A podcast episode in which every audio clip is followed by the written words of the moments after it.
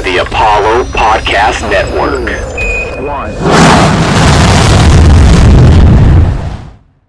What's going on, everybody? Welcome to this week's recap edition of the Road to Glory podcast presented by Apollo Media. I am one of your co-hosts, Chris McGehee. You can find me on Twitter at Chris B. McGehee. And thankfully, I am joined this week by my partner in crime, the man himself, Mister Apollo Dez. You can find him on Twitter at Apollo Dez one. Dez, how you doing, brother? I'm good. Um, Are you? Rough. Yeah, relatively speaking, I'm good. Um, if you're going to lose, lose early. And that's all I can really say about that ass beating we took in Fayetteville. Um, my phone and mentions were a dumpster fire. Um, it was tough. It's been a tough twenty-four hours, but we uh, survive in advance. That's the name of the game. Look, man, Texas loses. Your Texans win today before we record this. So, you know, call it a call it a series split on the weekend. Yeah, I'm I'm not even a Texan fan. Uh, people people know this. I'm a I'm a uh, black sheep. I'm a Cowboy fan. Oh, that's so right. I've had a rough. I've had a you, rough sports you weekend. Have. Going into the weekend was rough. Ugh. The weekend itself was rough. Yes, that's right, man. All right, well. Uh, it was something. Yeah, rough is probably the, the cleanest way I can I can put it right now. So look, before we talk about U T, I, there's another game that you know that we have to get to first, and it's the one that I'm sure that everybody's going to be talking about, you know, by the time everybody's listening to this. But we have to talk about number twelve Oregon going to Columbus and walking away with a win against number three Ohio State. I mean, I watched the game from start to finish, and I got to tell you, Oregon was just – I mean, they were more physical. They were more dominant, and there there was no there was no trickery about this win. They fully deserved this win. Did you – I mean, walking away from that game, did you have any overriding feelings about either one of these teams? Yeah, so I thought um, – I put the tweet out early that Ohio State may be on fraud alert, and we saw it week one a bit that um, Ohio State – their defense was suspect, right? We we know they had the new Q B. They still have Garrett Wilson. They still have Olave. They still have the weapons there. They still got like a three-headed back. Um, but the defense was concerning. And Oregon came in and, and played Big Ten football, right? And I think that's the, the most wild thing about it all is because the fact that they traveled to an eleven o'clock game, not on the West Coast. It was a nine o'clock start with their bodies, you know, on the West Coast time. Yep. And they just went into Columbus and beat that ass. And it was um, the score doesn't make it as, you know, it, it looks a lot closer than what it was, but I think Oregon really didn't break a sweat, and it was cruise control uh, early and often. And man, that Oregon offense is back. It's, it's, it's dangerous, and it's back. And I think the Pac may have a uh, playoff contender. Uh, you know, I'm I'm with you here, and that's that's definitely something I wanted to touch on was the Pac's playoff chances. And one thing that you touched on right there that I, you know, you talked about Ohio State's defense, and really specifically to their defense, their lack of a run defense. I mean, yeah. against against Minnesota, we saw Muhammad Ibrahim run just all over the Buckeyes before he eventually went down with an injury. And Oregon, I mean, they they looked at that tape and they had to think, man, you know, if if Minnesota could do that, we can absolutely do that. And they came in, and from the time the game started, that's exactly what they did. Is they just they imposed their will, and they played more Big Ten football than the Big Ten team did, and it was. It, it definitely, you know, it, it improved my opinion of Oregon. I think the jury is still out on Ohio State, at least for me personally. Um, but, I mean, the Pac twelve, you mentioned their playoff chances. With some of the other results that, that took place this weekend, it really looks like the Pac twelve is now relying on one of two teams, and it looks like it's either going to be Oregon or U C L A, depending on how things play out. And those two teams do have to play each other on October the twenty-third, but you know, we saw we saw Utah go down, we saw U S C go down. Um, we and like I said, we'll touch on those later. But I mean, the Pac twelve, they've had their issues getting into the playoffs, period. And it looks like, once again, it's going to be, you know, one or two teams or bust for them. And so it'll be interesting to see how the rest of the season plays out for them. What do you see as the pathway forward for Ohio State here? Yeah. So, I mean, like I said, to open up, if you're going to lose, lose early. Uh, everything is still out there to, for them to win the Big Ten. Obviously, they probably need Iowa to win. They probably need Penn State to win, just to justify and juice up the resume a bit on that side of things. Because when you look back at the end and you have a one-loss Ohio State that's a Big Ten champion, and it's probably going to be that loss is to a, a Pac twelve champion, it's not an ugly loss, right? And so they they still have everything out in front of them. They can still go out and and, and still make the playoff. Obviously, the mar- the air the margin of error is now smaller with the loss, but I do feel like their season is out in front of them, but I just don't think they're capable of doing it because the defense has so many question marks. If they give up this many points um, in to a Pac twelve team that played Big Ten ball, then they're in trouble.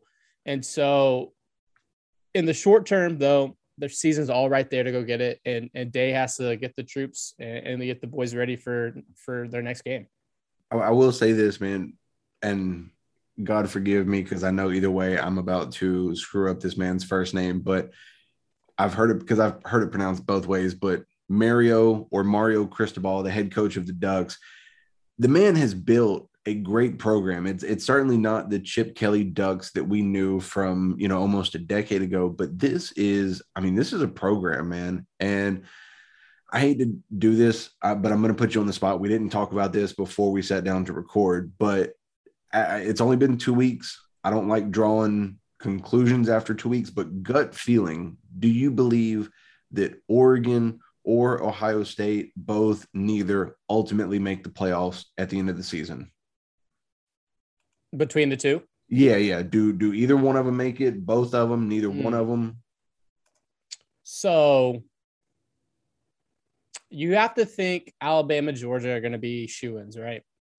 And then you have the other two spots kind of all up in the air. You have Oklahoma that is probably going to win the Big twelve. If they run the table, because Iowa State looked terrible against Iowa. Yeah, they absolutely uh, did. Texas looked terrible against Arkansas. Both those teams had their full season in front of them. And the Big twelve is known to eat its young, right, and beat up on each other. But you give the benefit of doubt to Oklahoma because they're doing it for a decade, that they're probably going to be in with Spencer yep. Rattler.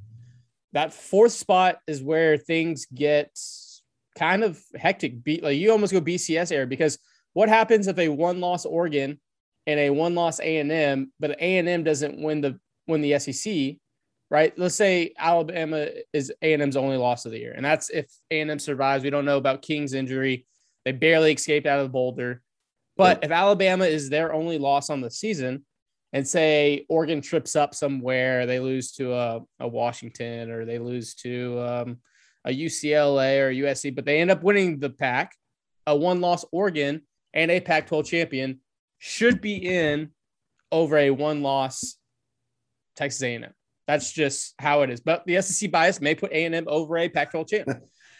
we we don't know. It just feels like a b- very B C S-type situation playing out this early. Clemson could run the table, yep. um, but they still have one loss. And, and Iowa, look, Iowa could fly under the radar and slip in. Yep. Um, a, an undefeated Notre Dame. I mean, they're obviously they're independent, back independent again this year. So, like, if they go undefeated, what happens there? Um, I don't know. It, it, right now, I would say Oregon is in, but it's there's so many question marks just because the playoff has never had the opportunity to really put the Pac in there. But two, how do you weigh the Pac compared to a one-loss Clemson or a one-loss A and M or a one-loss Iowa, Ohio State, Notre Dame? Like, I don't know how they, they can justify that. So, um, but right now on September twelfth, I would probably say Oregon's in. Okay, fair enough. Now, in your explanation there, and over the last couple of minutes, you've actually touched on both of the teams that were involved in the next game that I want to discuss with you, which is number ten, Iowa, beating number nine, Iowa State. I was I was in on that game as well, and I have some thoughts about the game, but I want to get your opinion first. Where do you come down on both of those teams? Did did either one of them improve themselves in your eyes, or was there was this Iowa proving that they're a better team than what you thought, or was this Iowa State maybe showing that they're not as good as what the early numbers suggested? Yeah, so it's different because Iowa State to me is kind of the black sheep of the Big twelve, right? They play fundamentally sound football. They slow it down. They grind out really ugly wins, but a win is a win in this league. And to be matched up against Iowa, a, you know, in-state rival, um, at home, college game day there, everyone, all the eyes of the country are there because it was a, a, a bad slate where I, I mean, like, there's only one game at probably each kind of hour. Um, they just didn't show up, and they didn't show up week one. They barely survived. Breece Hall, who's supposed to, I think, is one of the best running backs in the country, looked like a freshman out there. He was he was running for his life. He he fumbled. The you know Iowa had a scoop and score. It just he just did things that you know an upperclassman shouldn't do. Purdy, I believe, had three picks. Uh, it just it seemed like Matt Campbell and Iowa State were in over the heads, and Iowa just plays fundamentally sound baseball. Excuse me, football, and they just don't get in their own way. And if you look up and you're trailing, um, things kind of shut down on you quickly. And, and Iowa just played big boy football and leaned on them, and Iowa State couldn't answer. So um, was I surprised? Uh, I, I, I was, but I wasn't. And Iowa should, um, should be getting some more recognition and more talk, I think. Well, you know, I, I'm one hundred percent with you, but I'm also torn because – The, okay, so the final score is twenty-seven seventeen.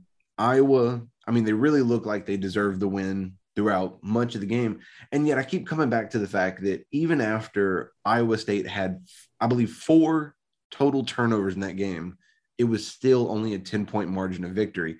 And I, I just think, you know, I mean, obviously, you know, you can, you can play the if, ands, or buts game with with anything, but – if they don't have those four turnovers, if these two teams both play up to their potential, I, I really question whether or not Iowa is the better team. I, I, I definitely think they were better coached in that Correct. game, but in terms of the team itself, I mean, it really seems like Iowa State should have been better. And whether this was just an early season hiccup or whether it's going to be, you know, uh, the mark of a future fatal flaw when they go against, you know, fundamentally sound teams remains to be seen. But man, I mean, it was, it was ugly for Iowa State all day. It really was.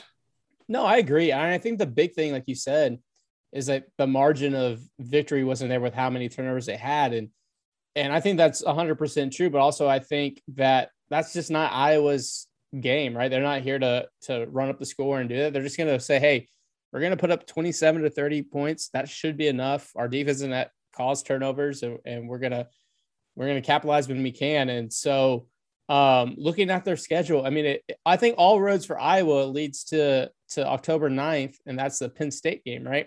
You get through Penn State, you only really have one more top twenty-five matchup, and that's at Wisconsin uh, at the end of October. An a Wisconsin start. Team that has already shown they are vulnerable, of course. Correct.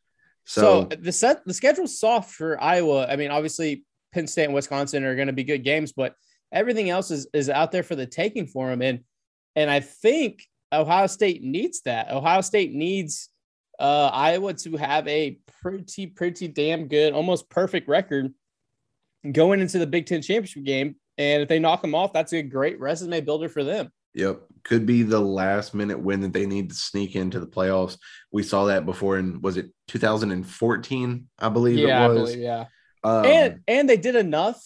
And when I say if you're going to lose, lose early, when you look back, people are going to see thirty-five twenty-eight. They're like, oh, Ohio State only lost to probably the Pac twelve champion Oregon Ducks by a touchdown. Yeah. People, I it, mean, we both know, we both watched the game that, you know, they had a garbage time touchdown. They mm-hmm. they got some stuff at the end, but Oregon didn't break a sweat. But at the end of the season, and you look at the resumes, Yeah, and, all, all you're going to see is the box score. Correct. And there's always revisionist history that happens. Yes.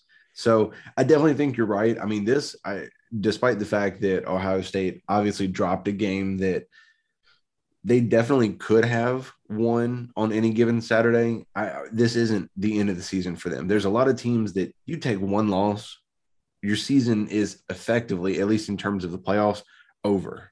But for Ohio State, between being in the conference that they're in and being the program that they are, it, it's definitely not an end-all be-all for them.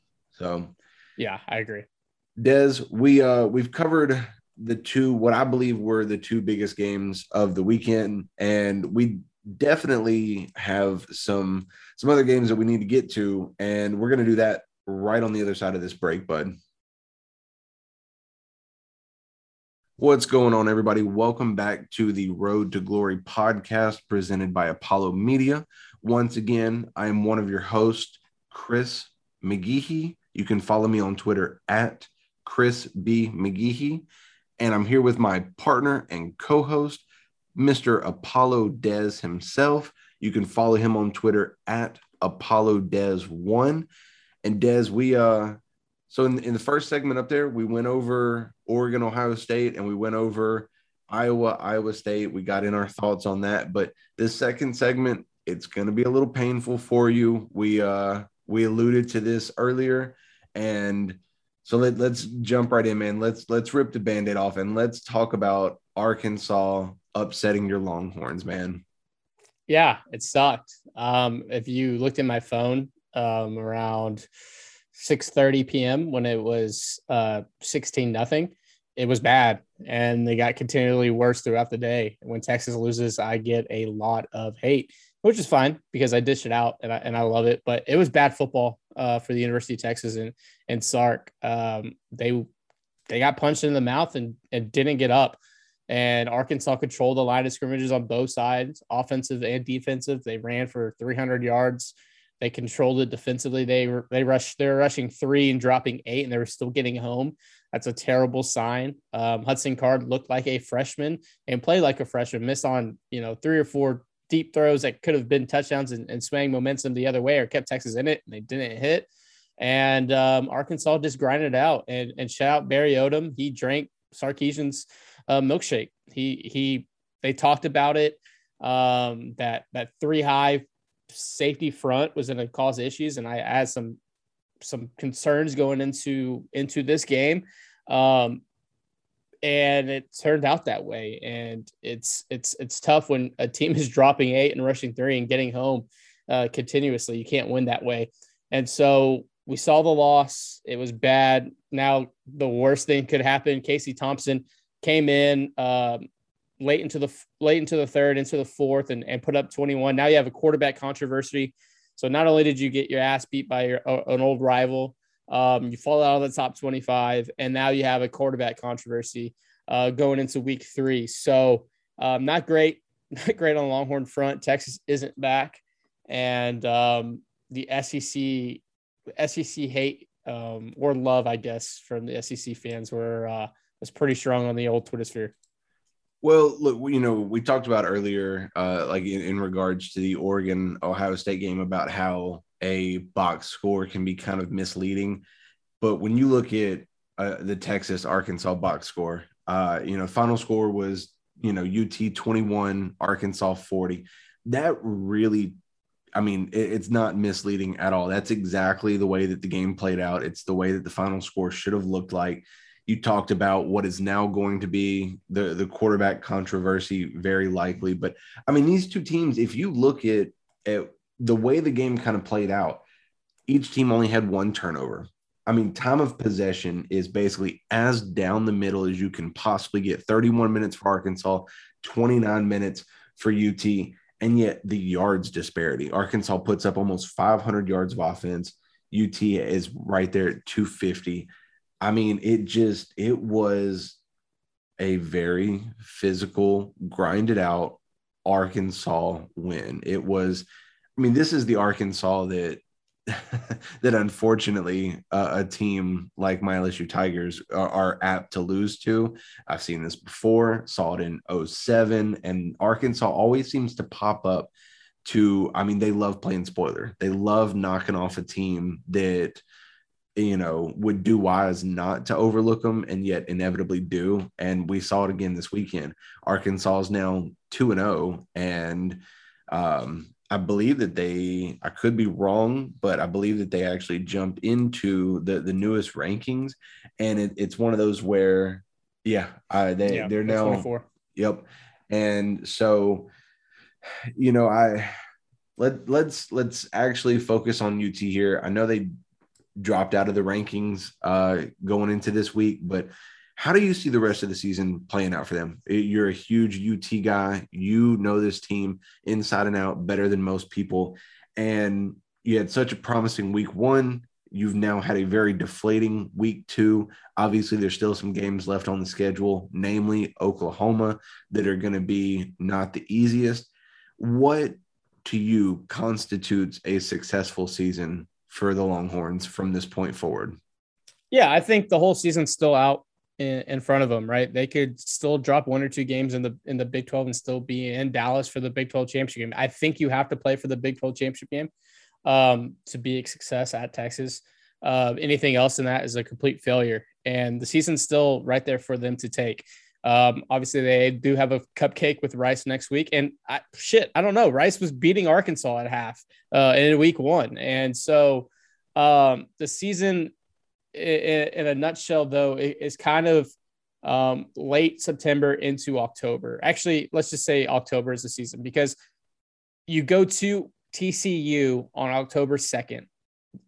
If you can't handle the three high safety of Arkansas, the three three five or the three two set, whatever whatever Patterson wants to do that week defensively is going to cause this team problems. If you couldn't do it against Arkansas, hey, maybe this is a, a wake up, wake up call. Hey, we have to come. We have to be more focused during the week. My guys at Inside Texas, they talked about it. Like, hey, Sark was on the boys on, on Tuesday, Wednesday, Thursday during practice. They had three really bad practices, and and they kind of just everyone just kind of wrote it off. Like, you know, you're gonna have bad practices. Obviously, translated to a, a terrible game. So when when I look at this schedule, I look at October second and October ninth. You have a opportunity to still control the destiny of your season, but you have to figure out how to beat Patterson and the Horned Frogs in Fort Worth. And then the following week, you're back in Dallas against O U at the Red River game. You can lose every single game for the season, but you have to beat O U. And, and it's Sark's first year. Charlie could never do it regularly. Tom could never do it regularly. Matt could never do it regularly. Sarkisian has to figure out a way to beat O U, because that is your season. Um, because you, there's no way in hell you can drop a game against T C U and O U, and then it's just like everyone in Austin, Texas, everyone in the in the national media is going to be questioning, was Sark the right guy uh, for the hire at the University of Texas? All right, man. Look, we we've got to move off of this game, but before we do, real quick, let me just get your thoughts on the quarterback controversy. Who? Yeah. Who do you want to see starting next week? Obviously, you know, you're probably going to see both of them in action, but who do you want to see run with the ones when when the score is still nil nil? Yeah, I think Casey Thompson's breaking the breaking the huddle and is, is a starter this upcoming week. Um, he's a guy that sat for three years behind Sam Ehlinger. He's put in his time. I'm a big Hudson Card guy. I think Hudson Card is going to be a, a better quarterback after it's all said and done between the two. But uh, when you have a We have a kid like Hudson who just looked frazzled. He looked like a, a true freshman on the road, and, and he looked like a deer in the headlights. And then Casey came in garbage time, obviously. Um, Arkansas let everything, you know, underneath happen. Uh, but the legs, he, he decided to run the ball and was doing good things and, and put up twenty-one points. So um, I think Casey Thompson has to break the huddle in D K R next week against Rice as Q B one.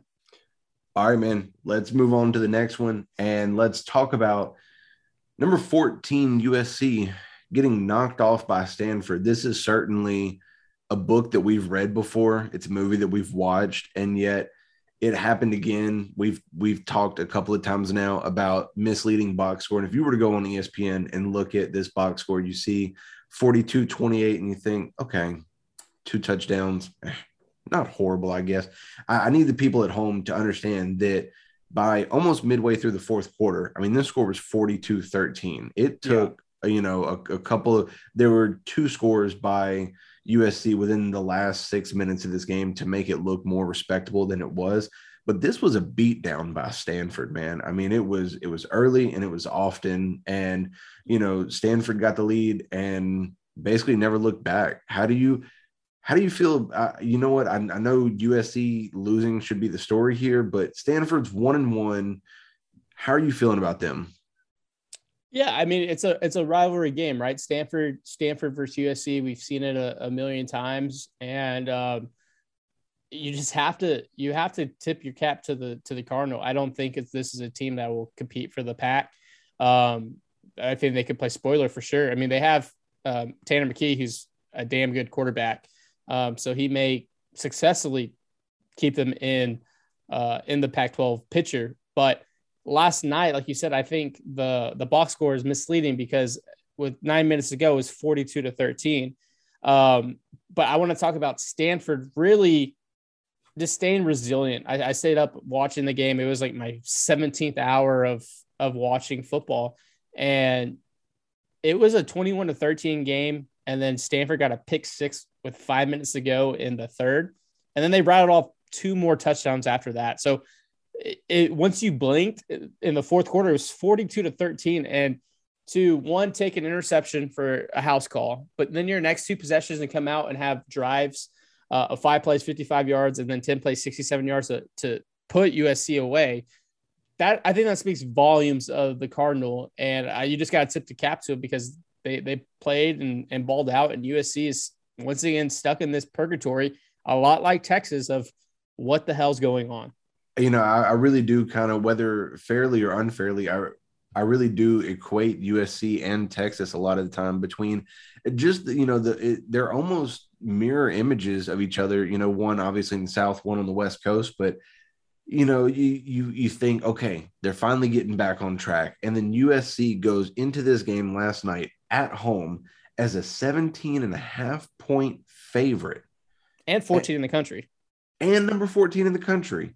And they were down by almost thirty points late in the game last night. And you just wonder, where does this program go from here? You know, it, I don't know, man, it, that, you know, we talked about this, the U S C, they're not going to contend for the Pac twelve. They can certainly play spoiler, though. They have the talent to do it. Stanford, same thing with them, which is why the Pac seems to, to struggle so often getting into the playoffs, is because despite the fact that it looks like there's a front runner in that conference every single year, you have these teams that cannibalize each other just out of pure, I don't want to call it ineptitude on weekends like this, but I mean, if if you're a, a top ranked team in the nation and you're playing at home, there's no reason to get embarrassed like that. I'm, you know, I, I don't, I don't want to come across as unfair here, but if U S C ever wants to truly get back to the elite program that they used to be, these are the kind of games that you have to win and win consistently. Yeah. I think the, uh, I think the, The similarities, like you said, between U S C and Texas are are very stunning. And I think Clay Helton's one foot, you know, one foot foot out the door, and that seat's really hot. Um, I think he's probably done after this year. And you kind of want to know a hot take that I have? Let's hear it. I'm always think, down for a hot take. I think Tom Herman is going to be the next head coach at the University of Southern California. Ooh. I think Tom is doing, you know, his little N F L analyst stint, just kind of get the, the stank off him and, and everything that happened at Texas. Clay Helton leaves. I, I just see Tom Herman fitting perfectly in that Texas, University of Texas West Coast. Like that just, it just seems like that's going to happen. A lot of Texas, uh, his his coaching staff went to U S C in the offseason. Um, I just have this weird feeling that he's going to end up there. I mean, hey, we see recycling of coaches all the time. It wouldn't be a surprise to see it, but, you know, that'll be something I'll keep my eye on, you throwing it out there like that. All right, man, we got to keep it moving. I've got one more upset that I want to get to here. This was a late night game last night, and that was number twenty-one, Utah, the Utes, baby. They traveled to B Y U and left there with a nine-point defeat. And I mean, I, not everybody stayed up to watch this game, but this was a game where, I mean, these two teams super equal, you know, at least in terms of offensive output. And is it fair to say that that the two turnovers by Utah in this difference or I'm sorry, that the two turnovers by Utah in this game were the difference maker.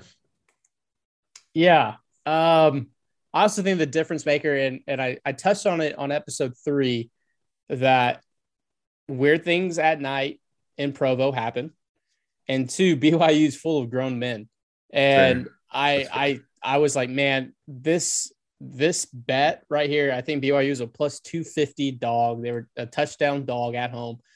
And Uncle Des sprinkled some sprinkled some money. We hit big on this B Y U game. That's the only reason why I stayed up watching it, because I was sweating a sweating a little victory.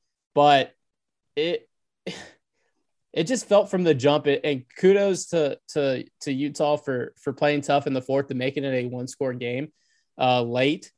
But it just felt like B Y U was in control and they just played grown man ball. And it was it was. Hall looked good at quarterback. I mean, the stat line is at six. He was eighteen for thirty for one fifty and three touchdowns. Um, but those eighteen passes he did hit were, were tough throws. Um, the B Y U defense stayed on Charlie Brewer, you know, the the former Baylor quarterback. Um, they B Y U controlled the ball. I think they rushed for two hundred thirty plus, I think, on the ground.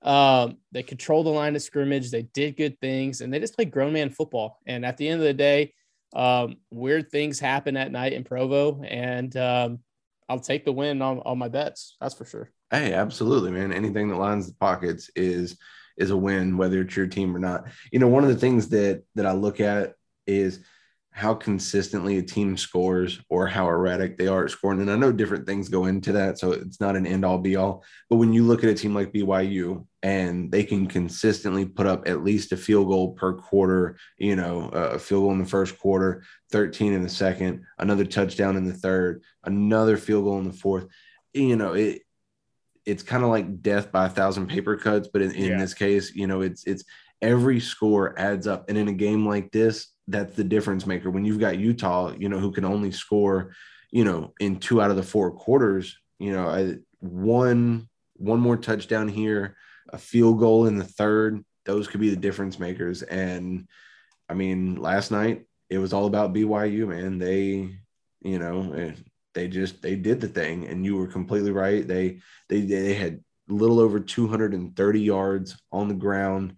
Uh, averaging, I mean, it was only five yards attempt, not horrible, not great, but this is the kind of team that, like you said, they play grown man football. And if you are unprepared to deal with it, there's a chance that you are going to lose. For sure. I, I agree. And I, before we end this segment, I just, there, there's one thing I want to touch on is the teams that were ranked and survived. Um, because uh, at the end of the day, a win is a win. It doesn't matter if you won by one, one point or five hundred points. Miami surviving against App State, twenty-five twenty-three. You had Texas A and M survive, and my mentions were on fire. I posted a photo. A and M was down um, seven to three, and I posted a I posted a screen grab of last year's Alamo Bowl where Texas put up fifty-five points on the uh, on the on the Colorado Fighting Boulder Buffaloes, and it didn't go well because A and M ended up winning ten to seven. Yep. And then Texas lost, and A and M fans were were sending me screenshots of A and M's win over Arkansas last year.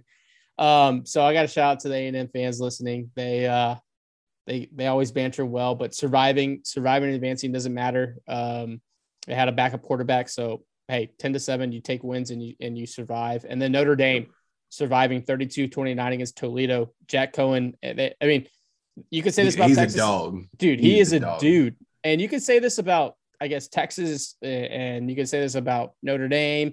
If you have two quarterbacks, you don't have a quarterback, right? Because that Tyler Buckner kid came in a couple series to, I don't, because Notre Dame was struggling. Um, but the game on the line, Cohen back in, takes him down the field, breaks his finger, literally breaks his finger, runs over to the sideline in the in the two-minute off. Turning offense, set back in place, sets it back in place, goes out the, the next play, hits a tight end on the seam for a touchdown and the game winner, uh, eighteen yard pass, and they win and survive in advance thirty-two to twenty-nine. So um, Notre Dame, A and M, and Miami doing what needs to be done to win those close ball games, because at the end of the day, it's a it's a win in the win column.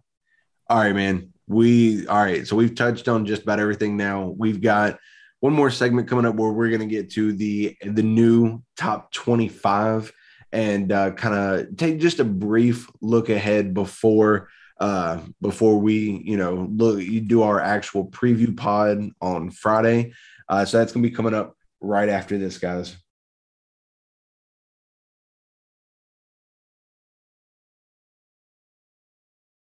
Welcome back, everybody, one last time to the Road to Glory podcast presented by the indelible Apollo Media.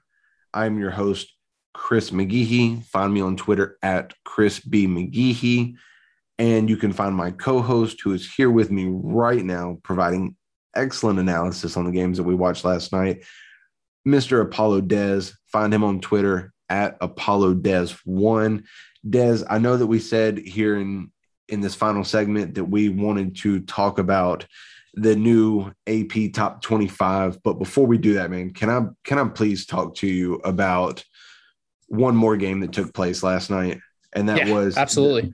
The, we've got, we've got to talk about the Jacksonville State Gamecocks walking off the Florida State Seminoles. I, Does it not get better than a walk-off Hail Mary? Especially by a team that has no business winning the game. I mean, F S U came into this game as a twenty-seven and a half point favorite. They're at home. They're being hyped up after the fight that they put up against Notre Dame last week and just lay an absolute dud against Jacksonville State. And I mean, a fifty-nine yard walk-off where, you know, Uh, Damon Filial Johnson, he, he fires the pass up. Receiver Zarek Cooper pulls it in, has two defenders to beat, gives him the little, the little, little side shimmy, step, right? That, yeah, the little shimmy to the left. He's headed for the end zone. He gets one block thrown his way. And I, I don't know, I'm sure you've seen the replay as many times as I have now, but man, the, the Florida State player, as soon as he gets blocked, he just throws his hands up because he knows. As oh, yeah. does as does everybody in that stadium, because it went dead silent. And man, that was that was fun to watch. The crazy thing, right, is how in the world do you not play cover deep on that? They played like straight man across the board with no safety help, one on one ball, perfect throw. Guy went up and got it, and then the backside of that play reminded me of like a a block punt or like a kick six where you just had more athletes on one on one side than the other, because the receive the other receivers were blocking. You know, he zigzags past a couple of D Bs, and then it was across the field, touchdown, house call, walk off. It just, it, it, I think it was probably one of the worst defensive calls I've ever seen in my entire life. I think that defensive coordinator should be probably be fired for that. And now you have Florida State oh and two, and like you said, they had just had the historic comeback game against Notre Dame. They lost in overtime. A loss is a loss. And then you had this game, and I think me and you both felt that they it's probably a letdown spot, right? You had all the hype. It was a you know a Monday game, holiday, the only game on, but a letdown into not covering, not a flat out, not a flat out losing to Jacksonville State. Exactly. This was the kind of game that you you come in and you think, okay, Florida State walks away, you know, seventeen seven, seventeen ten, yeah. And you're like, oh, kind of a bummer. And you know what? I, I'll fully admit there's egg, I, at least on my face, but I believe on both of our faces, because if if I'm not if I'm not remembering incorrect, incorrectly here, when we did our, our week one recap, we got on here and we talked about how this could potentially be a program defining turn for Florida State. And I want to avoid hyperbole here, but you know, you see a game like that against Notre Dame and you think, okay, Florida State is finally starting to get their shit together. And then they come out here a week later. And of course, you know, you could argue that they're on less rest than Jacksonville State, but There, there's absolutely no excuse for this Florida yeah, State team. You, None. You can't, you can't let that happen. You can't let a walk-off Hail Mary happen um, at home. At home, you just can't do it. No, nope. one hundred percent can't do it. I mean, you know, you're you're in a stadium with, uh, you know, the reported attendance there was, uh, you know, sixty thousand people, but still, I mean, you've got sixty thousand fans there just, I mean, they're showing up to drink beer, have a good time, and watch you trounce an opponent that has no business being there. And now everybody's got to sober up on the way home because you just let everybody down. You know, okay, yeah. I I know we're ragging on Florida State. This is probably too much. So what do you say we we just move on to the top twenty-five and just kind of take a look? Yeah, let's do it. All right, man. So we're going to, like I mentioned before, we're going to really get into this uh, during our preview pod, which will be out on Friday.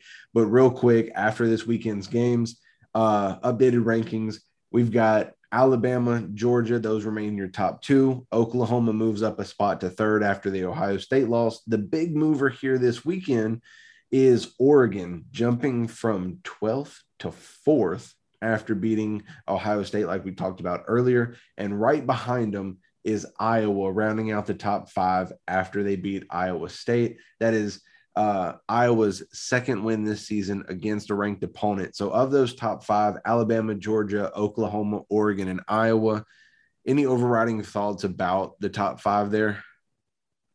No, I think it's, it's, you gotta, is, it, is it right? Have, yeah, I think it is. Um, I, I think maybe a, a, a, a overreaction with Oregon screaming all the way up, but if you have Ohio State three, um, then it's it's a respectable move. I don't think Ohio State um, is. An, I think they'll be a multi-loss team this year just because that defense has so many question marks. But right now, with what has been laid out, yeah, I think it. I think it. That top five looks correct. Okay, uh, six we have Clemson, currently one and one this season. Um, they are your top ranked team with a loss, and they're sitting one spot ahead of A and M uh, in seventh, who's currently two and oh. And despite the fact that Clemson is one and one, it almost still feels proper to have them ranked above A and M after the performance that A and M had yesterday. Yeah. Yes. Or would you, or would you disagree and say that until A and M loses? That well, that's could... that's the paradox within the the the riddle, right? Like the the way they weighed all this and, and everything like that. I. Is a one-loss Clemson on a neutral field beating Texas A and M? I don't know. Texas A and M defense is damn good. Um, this early, Clemson's only loss is to number two Georgia, yep. Right? So I, I have no problem with six, seven being what it is. If it was flip-flop the other way, I would still have no problem. Okay, that's fair. All right, man. So that's that's your six and seven. And to round out the top ten, we've got Cincinnati at two and zero, Ohio State one and one, Penn State at two and zero, which is you know it, it's setting up that Ohio State Penn State matchup later on this season to to look fairly good as far as the voters go. You know, it, if both of these can, teams continue to win until then, you know, we'll get a nice ranked matchup there, and obviously the winner will have another quality win on their resume, at least by rankings. uh, eleven through fifteen, we've got Florida. We've got Notre Dame, who actually dropped four spots after two straight weeks of what I would consider to be subpar performances. I mean, they, they've had two unranked opponents so far, and they've won by a combined six points. It was, it was a field goal game against each team that they played. So that four spot drop does seem kind of, kind of justified. I don't know if you agree, but you know, if you, if you're not producing the results, you know, there, you can slide down the rankings, whether you continue to win or not. Yeah, I, I agree. Uh, I think it's, it's, it's tough to see it. Like when you're two and oh and you're, and you're sliding, uh, but you don't want to slide. Are, you don't, you, you don't play better, play better. All right, man. So we've got U C L A, who's now two and oh at number thirteen. Iowa State at fourteen. After their loss, they slide five spots down. Right underneath them at fifteen is Virginia Tech. They're up four spots. And then we have what is got to be everybody's favorite top twenty-five darling. We've got Coastal Carolina at number sixteen.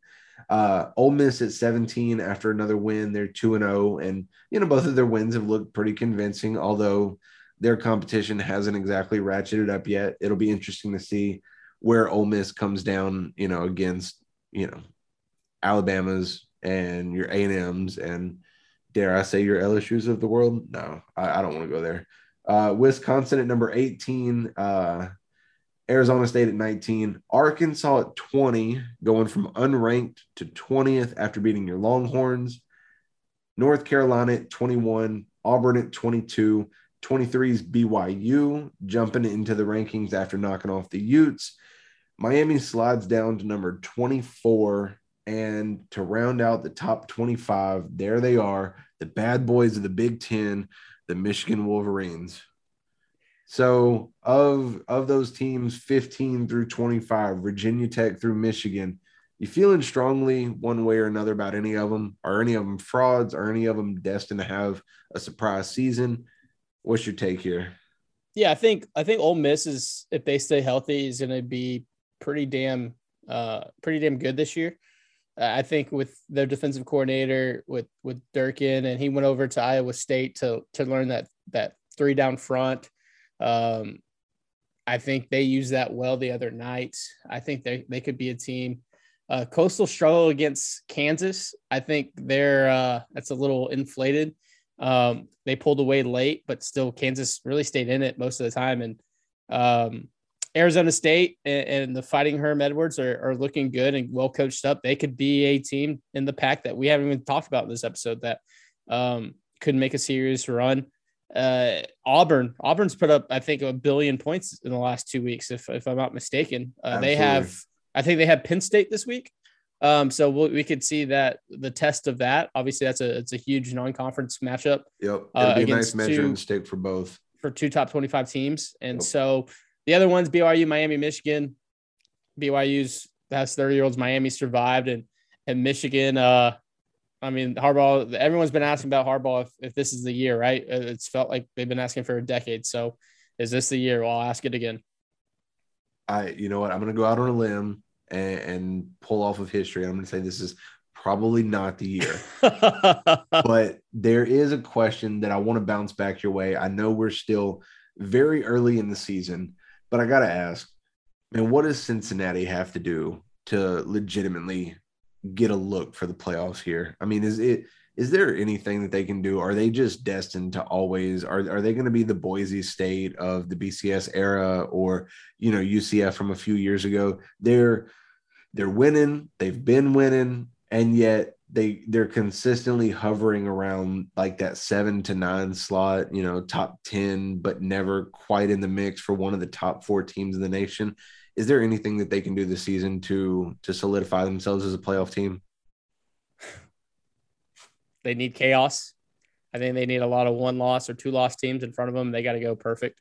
I mean, they're they're playing Notre Dame in a couple of weeks on October the second. Uh, but I mean, other than that, their schedule is it's not great. But would an undefeated season combined with a win against Notre Dame, is it enough to get them close, or would they still need chaos at that point? I think they would need Notre Dame to only lose one game on the season, and that would be the loss of Cincinnati. Okay. And then I think Cincinnati's win has to be like double digits. All right, double man. a double digit a double digit win on the road in front of Touchdown Jesus, and then Notre Dame being perfect for the rest of the year, I think would get them in, just resume wise. All right. Well, I honestly, but the odds but, of that happening are what, ten percent? I mean, I'm with you. I'm one hundred percent with you. But, God, I root for chaos every year. And every year it's Alabama and Clemson and Ohio State. And I'm so sick and tired of it. And I, I know I know that if if Cincinnati shows up to the playoffs and they have to play one-seeded Alabama as the four-seed, they're going to get wrecked. But, God, I just want to see some different teams in there, man. So I'll tell you right now that that is exactly what I'm rooting for. That's just, fair. I, I, I want to see I want to see Alabama stumble into like three horrible losses. Ohio State's already got a loss. Get them another one. Get Clemson another loss. I just want four fresh teams in there and just make it fun as hell. It'll never happen, but that's a podcast for another time. And it is time for you and I, Des, to get the hell out of here because we have some studying to do for these games this upcoming weekend, man. How's that sound? Absolutely, bro. Another great episode, another great time, even though – it was not a week of cupcakes for me. It was a well, week of terror. Look, man, my, my team played McNeese State, and yet I felt worse about that game than I did the U C L A game. Okay. So I have zero hopes going forward this season. I'm completely out on my own team, uh, and yet I'll tune into every game. So absolutely. Uh, that, you can't quit. Dude, I, we're masochists, so it is what it is. All right, Dez, we're getting out of here. You guys can follow Dez on Twitter at Apollo Dez one. You can follow me on Twitter at Chris B McGehee. Uh, probably a bad move on your end for both of us, but we ask that you do it anyways. Follow the main account at Road to Glory Pod. Follow uh, Apollo Houston. Dez, how do you want me to pronounce it? Is it, is it, are we calling it Apollo Hugh or Apollo okay, Houston? I'm just Apollo Media, and it's the, the handle Apollo H O U. That, that that's fair. That's that. fair. Follow Apollo Media at Apollo H O U.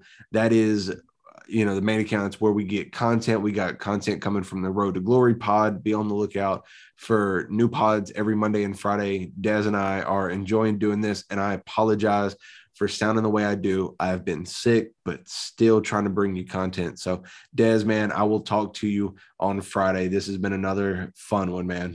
Absolutely, bro. Thanks for having me, and uh, Let's get, get let's get it going for the next week. Absolutely, man. Talk to you guys later.